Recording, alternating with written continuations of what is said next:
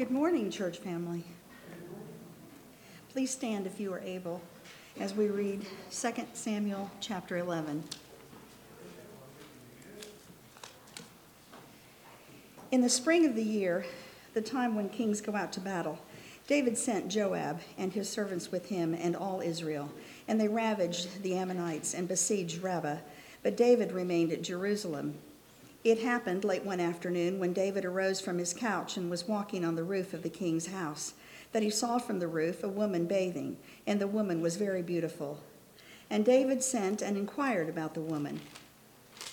And one said, Is not this Bathsheba, the daughter of Elam, the wife of Uriah the Hittite? So David sent messengers and took her, and she came to him, and he lay with her. Now she had been purifying herself from her uncleanness. Then she returned to her house, and the woman conceived, and she sent and told David, I am pregnant. So David sent word to Joab, Sent me, or send me, Uriah the Hittite. And Joab sent Uriah to David. When Uriah came to him, David asked how Joab was doing, and how the people were doing, and how the war was going. Then David said to Uriah, Go down to your house and wash your feet. And Uriah went out of the king's house, and there followed him a present from the king. But Uriah slept at the door of the king's house with all the servants of his lord, and did not go down to his house. When they told David, Uriah did not go down to his house, David said to Uriah, Have you not come from a journey? Why did you not go down to your house? Uriah said to David, The ark and Israel and Judah dwell in booths and my lord Joab and the servants of my lord are camping in the open field. Shall I then go to my house to eat and drink and to lie with my wife? As you live and as your soul lives, I will not do this thing. Then David said to Uriah, Remain here today, and tomorrow I will send you back. So Uriah remained in Jerusalem that day and the next. And David invited him, and he ate in his presence and drank, so that he made him drunk. And in the evening he went out to lie on his couch with the servants of his Lord, and he did not go down to his house. In the morning, David wrote a letter to Joab and sent it by the hand of Uriah. In the letter he wrote, Set Uriah in the forefront of the hardest fighting, and then draw back from him, that he may be struck down and die. And as Joab was besieging the city, he sent Uriah to the place where he knew there were valiant men. And the men of the city came out and fought with Joab, and some of the servants of David among the people fell. Uriah the Hittite also died. Then Joab sent and told David all the news about the fighting, and he instructed the messenger When you have finished telling all the news about the fighting to the king, then, if the king's anger rises, and if he says to you, Why did you go so near the city to fight? Did you not know that they would shoot from the wall? Who killed Abimelech, the son of Jerubbesheth?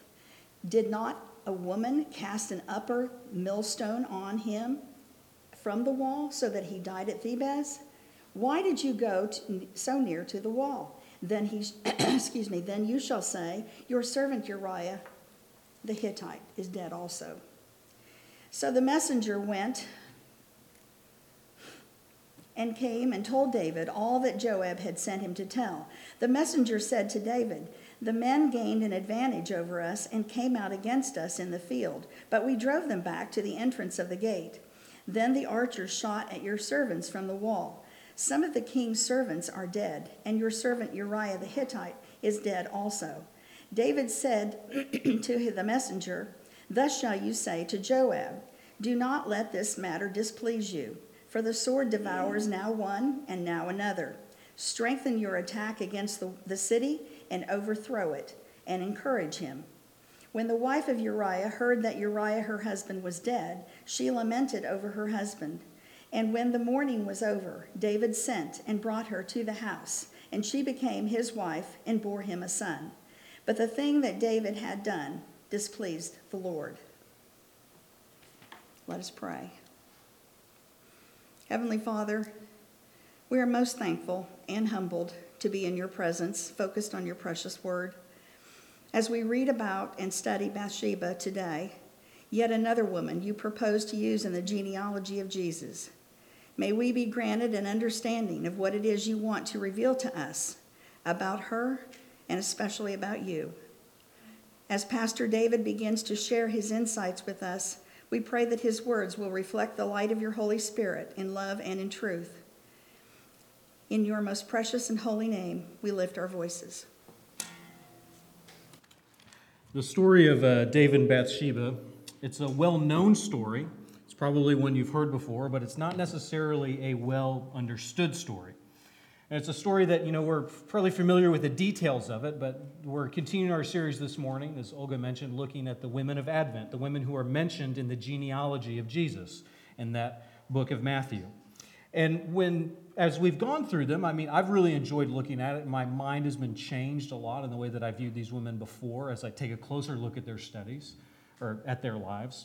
And as we see, you know, we can kind of see how why God would have included the other women right? We can see how they really all are actually fairly righteous. They're all upheld, um, some of, many of them in contrast to the people around them as being filled with righteousness. But then when we come to Bathsheba, it may actually give us a little pause. Go, okay, well, all of those other women were righteous. Well, what about Bathsheba? Is, she, is there something else going on here?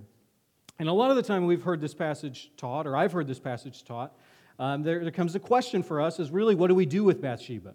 Okay, is she an adulteress? Is she a seductress? Did she really seduce David? Or is she a victim of sexual assault and of rape? It is something else entirely. And the reality is that her being included in the genealogy of Christ, like all of the other names there, and especially the names of the women, is meant to teach us something. It's not just about her story and what's going on with her, but what does her life have to teach us about Jesus? And what does it have to tell us about the kind of king that Jesus will be? And so this morning we're going to we're gonna look at that. First, we're, we're going to look at three things. We're going to look at um, David, and then we're going to look at Bathsheba, and then finally we'll look at Jesus, although we'll be talking about Jesus throughout this entire thing. Um, so, point number one, if you like to take notes in your handout, is that David used his power as king to serve himself no matter the cost. So David used his power as king to serve himself no matter the cost.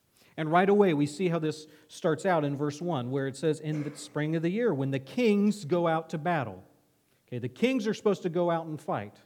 And all of David's men are out and fighting. In fact, when it's saying his servants, okay, the king's servants are fighting, Joab, the king's commander, is fighting. All of Israel is fighting. The king is supposed to be fighting, but where's the king? He is, you know, relaxing on his couch in verse number two. He's enjoying a nice nap in the cool air of the evening. He's not where he is supposed to be. And this is one of the first ways that sin can snare us and entrap us, isn't it? When we are where we're not supposed to be. We're supposed to be somewhere and then we're not. Like maybe we're supposed to be with God's people on Sunday morning, but instead we're somewhere else, getting ready for a Cowboys game or, you know, whatever you like to do. But what we see here is what's happened. So David isn't where he's supposed to be. And then what happens is in verse 2, he's walking along and he sees from the roof a woman bathing. Now, there's a couple things going on here. Now, this is normal practice, right, for people to, to take baths in the evening. And we can assume from the way that houses are constructed that probably what is happening here is this isn't out in the open, that this bath is in an enclosed structure in a courtyard and there's big walls so nobody can peek in and see.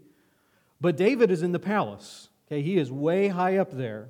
Okay, he's got a good view. And numerous times throughout it, he's telling Uriah, hey, go down, go down, go down. It's painting the picture. David is up high and he's got a view that can look in.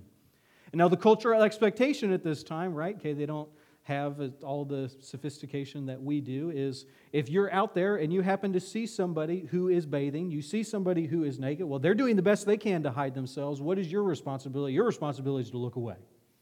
So you avert your eyes, you look elsewhere. Okay, this is still kind of a cultural expectation in places in the Middle East where they aren't able to be as private as they wish. As if you happen to see it, it's your job to look somewhere else. But what does David do? Well, he looks and then he inquires somebody. Well, he sends, verse 3, he sent and inquired about the woman. And the way that the messenger responds, the person he sends, already kind of illustrates that this person knows what David wants. It's not just, oh, wow, who is that? You know, I'm just trying to get to know the people in the kingdom, you know, I want to be informed. And he gives them a subtle rebuke. And the servant reminds him who Bathsheba is. He says, Isn't she the daughter of Elam? Isn't she the wife of Uriah the Hittite? Okay, those names aren't familiar to us because it's the first time they're kind of introduced in the story necessarily, if it's your first time reading it. But these, Uriah is one of David's mighty men. So David would know him. He's one of the mighty men. He's probably been with him from a long time. He may have been with him since he was out in exile. And Elam, her fa- Bathsheba's father, is also one of David's mighty men. These are two of his best soldiers. These are definitely men that he knows, even though he obviously doesn't know Uriah's life. And he doesn't say it, but also Bathsheba's grandfather is one of David's advisors, one of the people who advises him about how to run the kingdom. So he's got three men that he knows, that he cares about, that serve him. And so this is the messenger saying, Ah, David, don't, don't do this. As bold as he can, talking to a king, being just a lowly servant. And so, but what does David do? David doesn't listen. He ignores this rebuke. And why? Well, because sin and lust so often blinds us, doesn't it? Even when others warn us, others try and say, um, you know, hey, that's not the best idea. Maybe don't do that. As my wife will often warn me when I get bad ideas, hey, maybe you shouldn't do that. Why don't you think of another way? Like, no, it's fine. It doesn't work out well most of the time. Well, we ignore, or when sin blinds us and we step in, it ends poorly. But David does what he wants, does whatever he wants, and he uses his power as king to get it. And this phrase, you see this phrase repeated as Olga read it over and over sent, sent, sent. Most of them are, are David. Right in the beginning, David sent Joab out. Verse 1. Verse 3, David sent and inquired about the woman. 4, he sent messengers. And then later, he sends word. He just keeps sending. So he uses his authority and his power as king to get Bathsheba to come to him. Sends his messengers, his soldiers, the royal guard to go and get her. And what we see is dictating, again, David is dictating the movements of people because he's the king. He can tell people where to go, where not to go, where they have to be. And so he sends for her here. And it, it gives a lot of these verses, or these f- verbs, that's the word I'm looking for. The verbs, kind of in, starting in verse 3, are very quick. Right, so David sends, inquires about the woman, and then four, he sent messengers, and he took her, and she came to him, and he lay with her. Yeah, that's real quick. And we're not even all the way done with verse 4. And what happens, happens. There's not a lot of time for romance here. There's, this isn't a whirlwind affair. This isn't, you know, two kindred hearts being connected and united and they're broken, you know, whatever you Hallmark movies or places, you know, would tell us about what this could or couldn't be. There's no time for love. There's no time for getting to know each other. There's not even really time for David to seduce Bathsheba. There is just David taking. And so he takes her. And now Bathsheba turns it around and she sends in 5, and it's the only two words that she says in the entire passage. It's only the only two words she speaks in, the, in this whole book I'm pregnant. Now, that again, it doesn't seem like it's a confession of her own sin. It seems, in matching it with the messenger speaking to David, if it's another rebuke. It's a telling David, hey, here's the consequences of what you did. Are you going to take responsibility? What are you going to do here? But what David does is David doesn't respond by confessing his sin. He doesn't respond by coming clean. Instead, he responds by coming up with a plan to get out of this He says, Oh no, I don't want my sin to be found out, so now I need to cover this up. How can I get away with it? It's how many of us can respond when we don't want our sin to come out as well. Okay, how can I downplay this damage? How can I, what stories can I tell? What can I, what can I do? And so this is what David does. So in his plan, what we see, he is just focused. He's not focused on Bathsheba. He's not focused on making it right. He is only focused on his own reputation. He's only focused on serving himself. I don't want people to find out what I've done. So let me cover this up. So he invites Uriah to come back home from where he's been serving. And then it gets to this very long description of David trying to trick Uriah into going home. Right? He comes home and he kind of, you know, pretends to be interested, asks him some questions. Hey, how's the war going? What's up with my buddy Joab? And then in 8, he says, Well, hey, just, you know, go down to your house, wash your feet, you know, kick up, relax, go see your wife. But in 9, Uriah responds, No, Uriah sleeps at the door of the king's house with all the servants and did not, again, go down, but doesn't go down to his house. Now, what's going on here? Why wouldn't Uriah go back? Okay, Uriah's not going back because his wife is kind of a bummer um, and he just wants to hang out with the boys and party. No, what, what's going on here is how he responds when David interrogates him in 11. He says, The ark and Israel and Judah, they are dwelling in booths. They're sitting out in tents. They don't get to be home. My Lord Joab and the servants of my Lord David, your servants, they're camping out in the open fields. How can I go to my house and to eat and to drink and to lie with my wife? As surely as your soul lives, I will not do this thing. Uriah is revealing righteousness. Uriah is refusing to engage in sin because this is something actually that David laid out all the way back from before he was king. He told his men, "Hey, when we go to war, we don't sleep with women, we don't sleep with our wives. We because what we are doing is holy work. Because we are set apart and consecrated for God, and so that's that's what we're doing. And so Uriah saying, "No, David, you told you know we're not supposed to do this, and so I will not." And so David doesn't like that. So what does he do? He tries to get Uriah drunk. Thinks, well, if I can get, you know, I'll, I'll invite him, we'll party, I'll drink a lot, then Uriah will drink a lot. Maybe he'll get drunk enough, he'll want to stumble home, and then he'll engage in some sin once I lower his inhibitions. But that doesn't work at all either, does it? And why? Well, we see a, a drunk Uriah is more righteous than a sober David. And then, so now David knows, well, okay, I can't cover it up anymore, so obviously the next logical step is I have to kill him and steal his wife. And so that's what David decides to do. And so he sends Uriah, because he's a righteous, trustworthy man, with the very letter that says, hey, kill Uriah, because he knows Uriah is not going to open it. And so Uriah goes back and says, hey, put him right in the thick of it, where the fighting is the toughest, where you know he's most likely to get killed. Put him there. And then, you know, I, I I'm not fit to leave it to chance because I know him. He's probably a good enough fighter. And then I want you to abandon him and betray him so that he definitely dies. 15. Put him where the harder fighting is and draw back from him that he may be struck down and die. So he, he is willing to cover, to use his own power to serve himself, to serve his reputation, no matter the cost. It is a downward spiral indeed. And that's what sin does to us, isn't it? It, it makes us go further and further and further in. Selfishness, if we are just pursuing our own ends, our own desires, it never ends up anywhere good until you stop the cycle. And we see that David's sin has a high cost. It ends in not just in the death of Uriah, but also other men die with Uriah. In 17, some of the servants of David also fall. Later in chapter 12, we see that it costs the child of David and Bathsheba dies.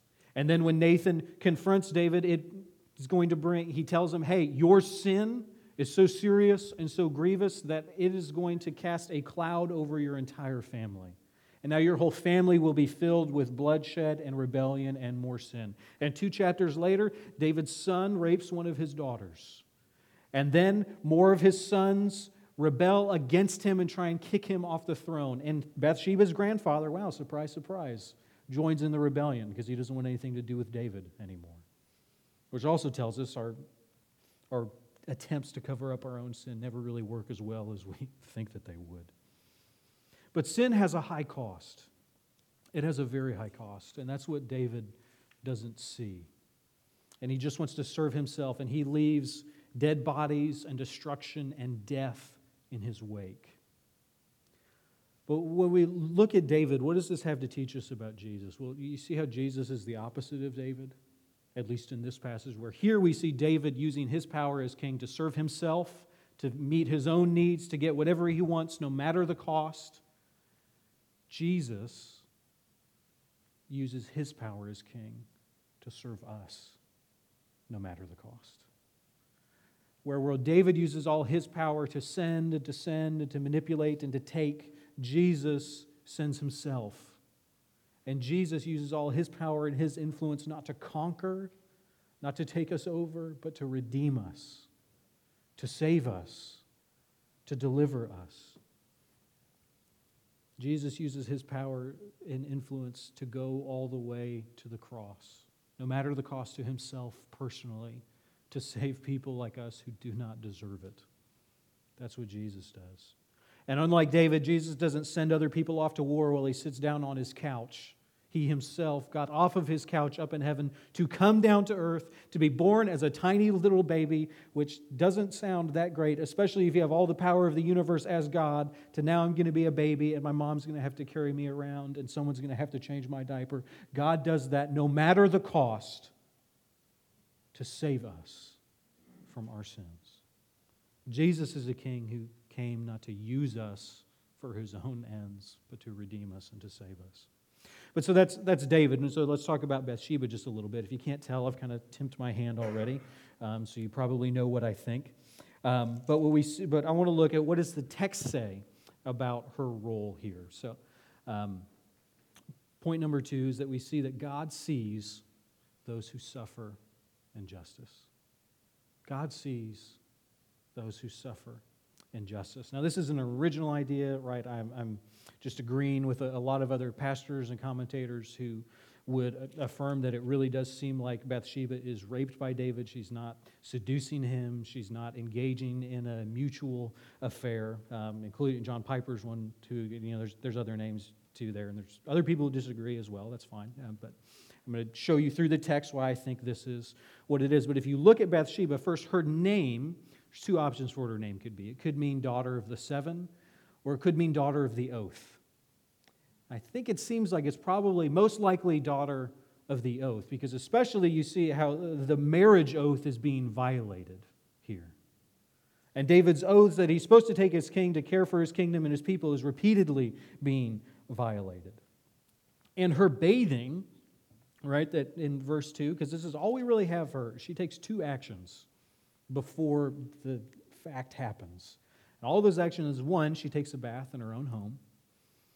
And well, what do we what do we know about this? Well, one, the, the word for bathing here, it doesn't even actually imply that she's naked. It doesn't at all. She, it could be used, it's just for any kind of ritual cleaning yourself. She could just be washing her hands in her backyard. She could just be washing the dirt off of her feet. She could just, you know, she does not imply to us, right? It's easy because we're we're very removed from this culture, so we think, well, what's it look like when I take a bath? That's not probably what's happening here.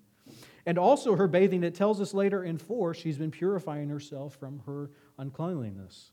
Okay, the, the law of Moses, it says, okay, after your monthly cycle is finished, during that period, you are unclean ritually, because blood always just makes people unclean in the Old Testament.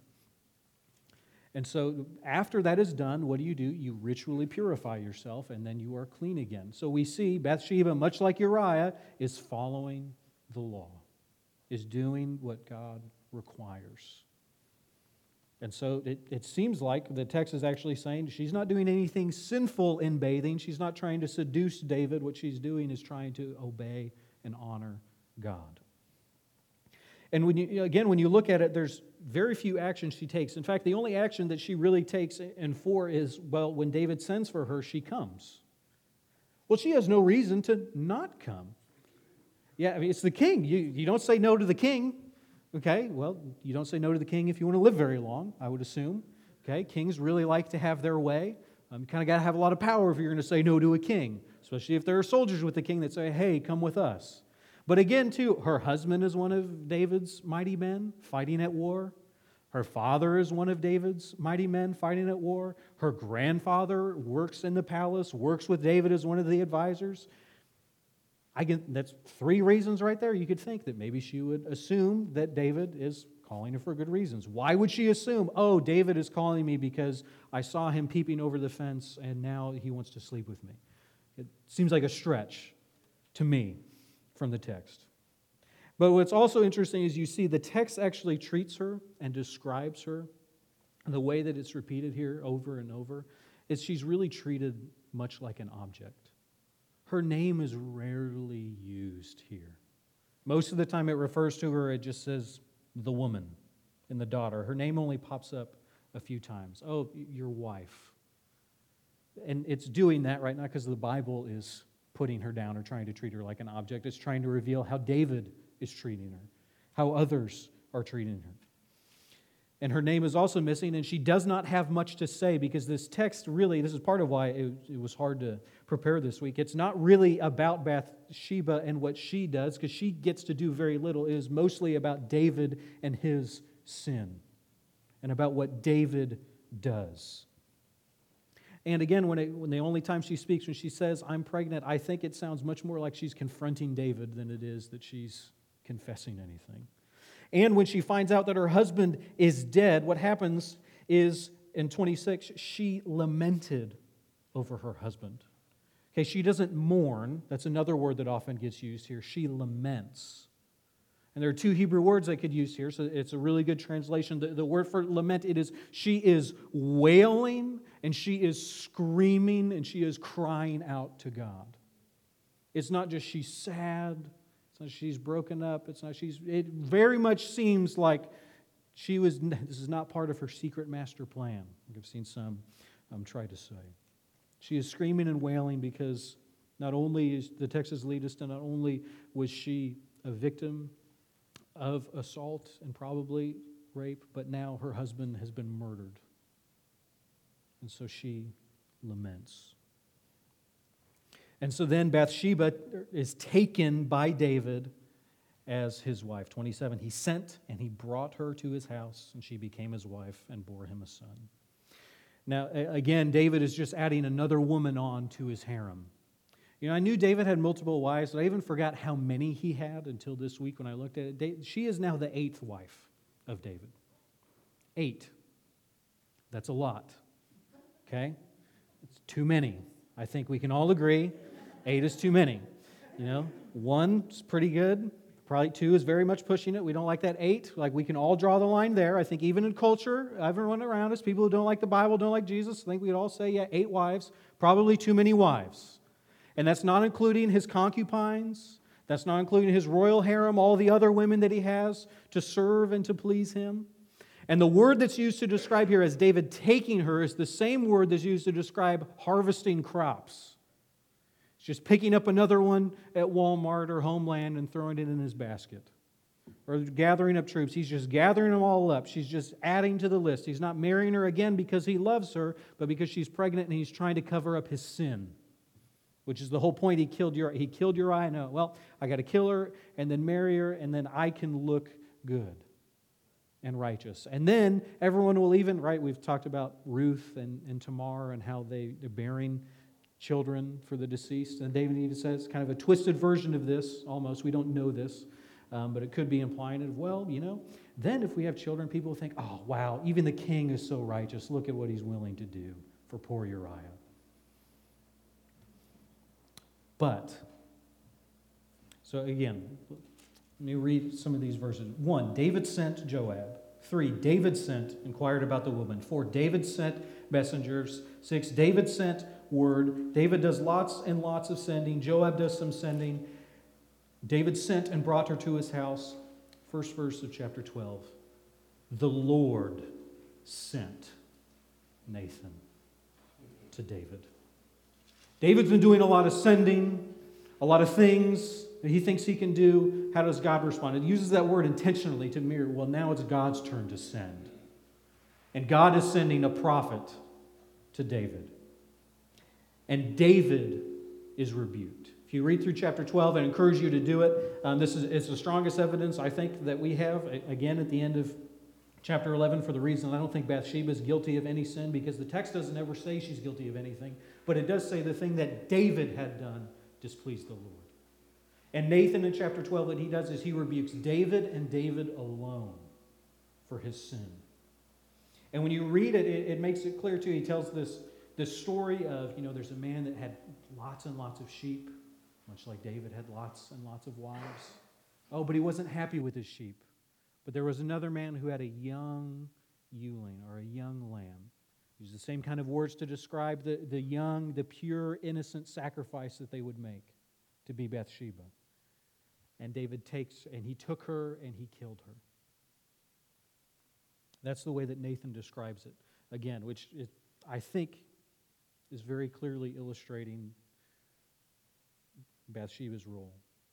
And we also see later, if you, if you go and look in 1 Kings, um, in the first two chapters there, the prophet Nathan comes back around and he comes and actually approaches Bathsheba. And he says, Hey, there, there's problems. Another person is trying to take the throne now that David's almost gone, and I need your help so that God's preferred king can rule. That says a lot about you, I think, if you have a prophet coming to you for assistance. It gives us some insight, and I think it speaks to her own righteousness, or at least the way that God views her. And a significant verse that we have here that we've kind of, at this point, of God sees though who suffers injustice, where it comes from, is the juxtaposition of what David says to Joab and what God's commentary on the end of chapter 11 is. Okay, when Joab tells David, hey, I did it, Uriah's dead, taken care of, David says, hey, 25, don't let this matter displease you. Sword devours one and now another. Just go ahead and continue on. Saying, hey, I mean, it's war. People die. He was probably going to die anyway. Like, what's the difference if I killed him or you had a role in killing him? Like, sword devours one or another. It's all fine. Don't let this displease you. But the end of it, but the thing David done had displeased God. God is not fooled by our justification for our sin. What we see is that God sees. And really, what, uh, and this is a good translation because it's getting you to see how those two are held in parallel ideas. In Hebrew, it's literally, which is less fluid, but what David says to Joab is hey, don't let this matter look like evil in your eyes. In your eyes, don't see this as evil. But it says, in God's eyes, it was evil. What David did was evil because God sees. God sees. When we try, or when human beings try to sin and then to cover up, and we try and tell people and justify this is actually fine, this is okay, don't worry about this. We think no one sees, or we think this isn't evil, this is fine. God sees. God sees. I can't help but wonder. Um, can't help but wonder what was going through Uriah's mind in his final moments, when, he, when he's fighting with, with his friends, those fellow troops that he's come to serve with for so long, and they're engaged in the thick of battle, and then he sees them pull away and betray him. As he lies there dying, because especially, more than likely, not dying very quickly back then. Yeah, that has to be horrible, to be betrayed by the people that you trust.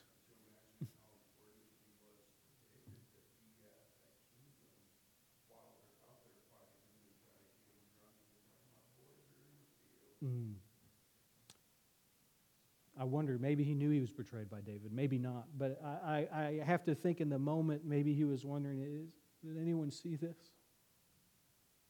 Does anyone notice what's being done to me? Will justice ever be done? God sees. And what this text tells, what this text tells us, and, and the way that even in the, in the genealogy, Bathsheba's name again isn't used. And I don't think it's used to downplay but it, it just says the wife of Uriah. And why? Because Uriah is not forgotten by God, because God sees. He sees the injustice that is done. And this is part of what Jesus does, part of the reason why Jesus came and why he is going to come again. He comes to bring justice. When he comes again on that final day, what is he going to do? He is going to bring justice. All of those, like David, who have murdered and covered it up and thought they got away with it, will answer to Jesus. All of those who take advantage of the weak and think that it's fine and justify it, God sees and he comes to bring justice. And in the life of Jesus, we see how he spends so much of his time among the abused and the overlooked. He spends so much of his time among the poor among the lepers, among the sick, the people on the margins that other people don't even want to touch or to be around. Jesus is with them. What we see is that in chapter 12, David faces justice. He has to face what he's done and faces the consequences of it. But in an even greater way, when Jesus comes again, Jesus will bring true justice. And he will bring justice for all of those who have suffered injustice, all of those who have been overlooked, who have been taken advantage of, who have been assaulted, who have been violated. Any injustice you can think of, Jesus will come. The billionaires who never pay any taxes or do all sorts of shady things, corrupt politicians, rapists, murderers, shady businesses that take advantage of their communities, God sees. Evil pastors, people who use the, the name of God to abuse the flock or to enrich their own pockets, and we think, man, is, how are they getting away with this forever? God sees. God didn't tell me that yet. but God sees. And here's our, our, our last point. And this is what I think this passage ultimately teaches about Jesus and, and the kind of king that he, he will be is that Jesus can redeem the worst moments of our lives. Jesus can redeem the worst moments of our lives. And part of what this means, going back to David, is that our deepest sins do not have to define us. That our deepest sins don't have to define us. And David is a man who sins deeply. And I, I don't love that. Okay, I, I don't like that. It's taken me a long time to kind of come to terms with a lot of the very dark stuff in David's life. So we think of David, we think of you know playing the harp and David and Goliath and fighting, writing the Psalms. We think of all these great things, right? Well, 2 Samuel especially, especially once you get here, the rest of it is really terrible. It is bad. He becomes an absentee father. His sons rebel against him, and he doesn't really care his daughter is raped and he kind of just covers it up and shrugs his shoulders. Like he is not a great person through much of this. And I don't like this, okay, because this is purely selfish, but I'm named after David. Okay, so, you know, as a child, I loved that. The older I got, the more I read some of the Bible. Wait a second, this is, I don't like this. I don't like being named after some of these things. But listen to me. This is the beauty of Jesus and the beauty of grace is that we do not have to be afraid of the deepness and the reality of sin in our heroes or in ourselves. Because the, the Bible doesn't gloss over many of the sins of our favorite heroes. The reality is that our deepest sins don't have to define us because Jesus can redeem it. Even the largely terrible father at this point, murderer, rapist David, there is grace and there is forgiveness at the cross. Thank God. If we repent, if we turn to Him. There is grace and redemption for bad fathers, for murderers, for drug addicts, for prideful people. There is grace and forgiveness for everyone if we just fall on our faces, acknowledge how deep our sinfulness is, and beg God for forgiveness. It is always there. You cannot sin so much that God won't forgive you. There is no sin. And that's what we see David do. David does repent in the next chapter. He still has to suffer the consequences of his sin but he repents. He gives us a glimpse of the forgiveness of Jesus. There is no one inside of this room and there is no one outside of this room that God is not capable of redeeming. There, is, there may be things in our lives or, or things that you think of and you can think that you've sinned so much. Maybe God can forgive people like David or forgive there, but I don't know if he can forgive me. We don't have to clean ourselves up to get grace. We don't have to get our lives together. We don't have to get X amount of holy. We don't have to go to church so many times or read this much of the Bible in order to get forgiveness. Grace is there for any who would come. We have to acknowledge our, our sinfulness and our need for it. And Jesus doesn't just redeem our sinfulness. Beloved, is Jesus can take the worst moments of our lives and make them something new. Bathsheba's husband was taken from her. She then lost a child because of someone else's sin. That's a scar. That's a wound that would stay with you. But Dave, God sees Bathsheba, and he gives her another son named Solomon that he loved.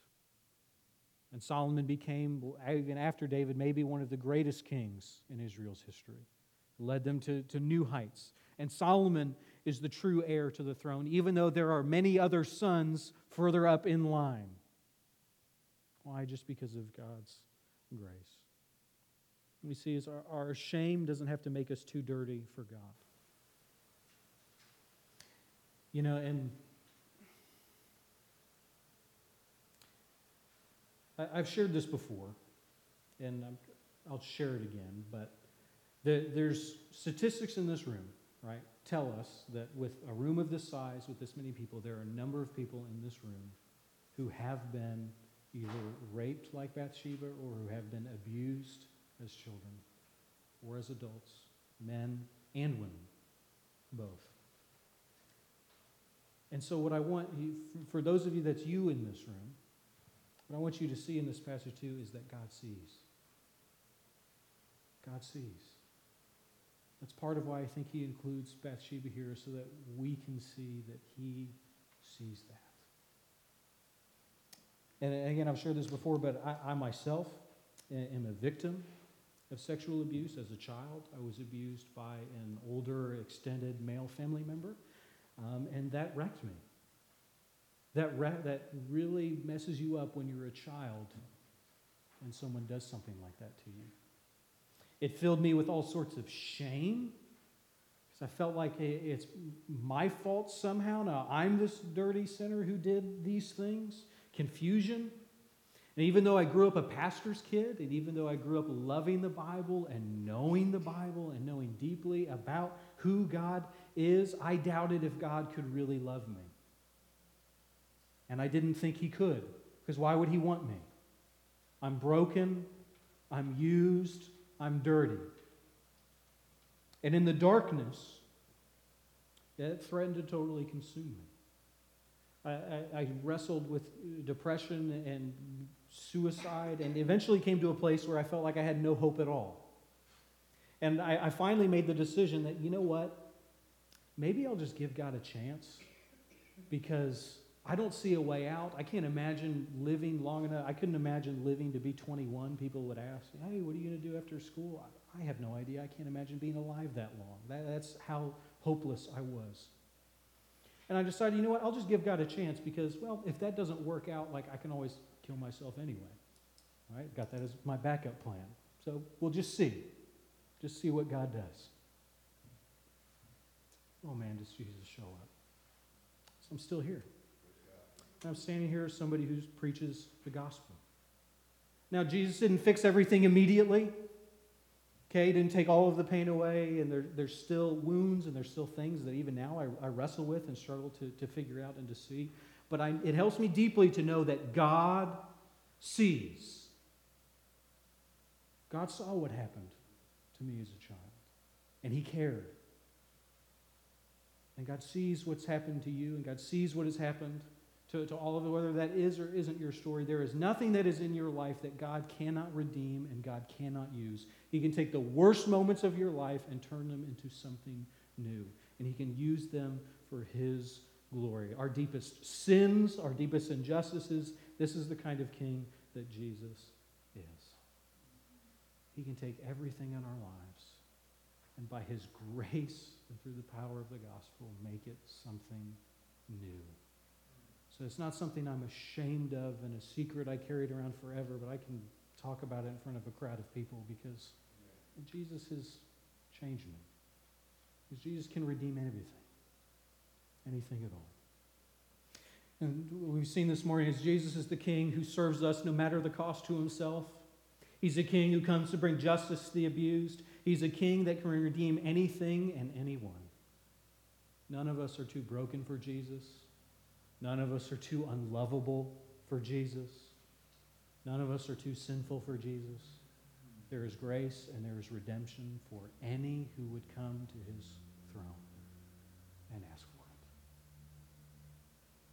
That's the kind of king I can give my life to.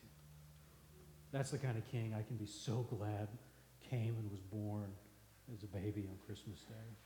And that's the kind of king that I can get on my face and pray and long and beg for him to come back because I want more of that king in my life. Let's pray. Lord, I thank you that you are a king who sees. Lord, that and I thank you for your grace. Lord, that there is no sin too deep that you cannot forgive. That no matter how bad we are, no matter how dark our past is, even the worst sins that we can think of, like murder or rape, Lord, there is forgiveness in the gospel. For any who would come and acknowledge who you are and acknowledge their sinfulness. Jesus, thank you for your grace that you can redeem us. Lord, I thank you for saving me. Lord, I ask that all of us in this room would just be reminded of your goodness. Lord, we would see that how the worst parts of our lives, the things we are ashamed of, the things that hurt the most, whatever it is, Lord, that there is nothing in our life that you cannot redeem. We ask that you would continue to do so. Lord, amaze us every day with the beauty and the power of the gospel. We pray these things in your holy and precious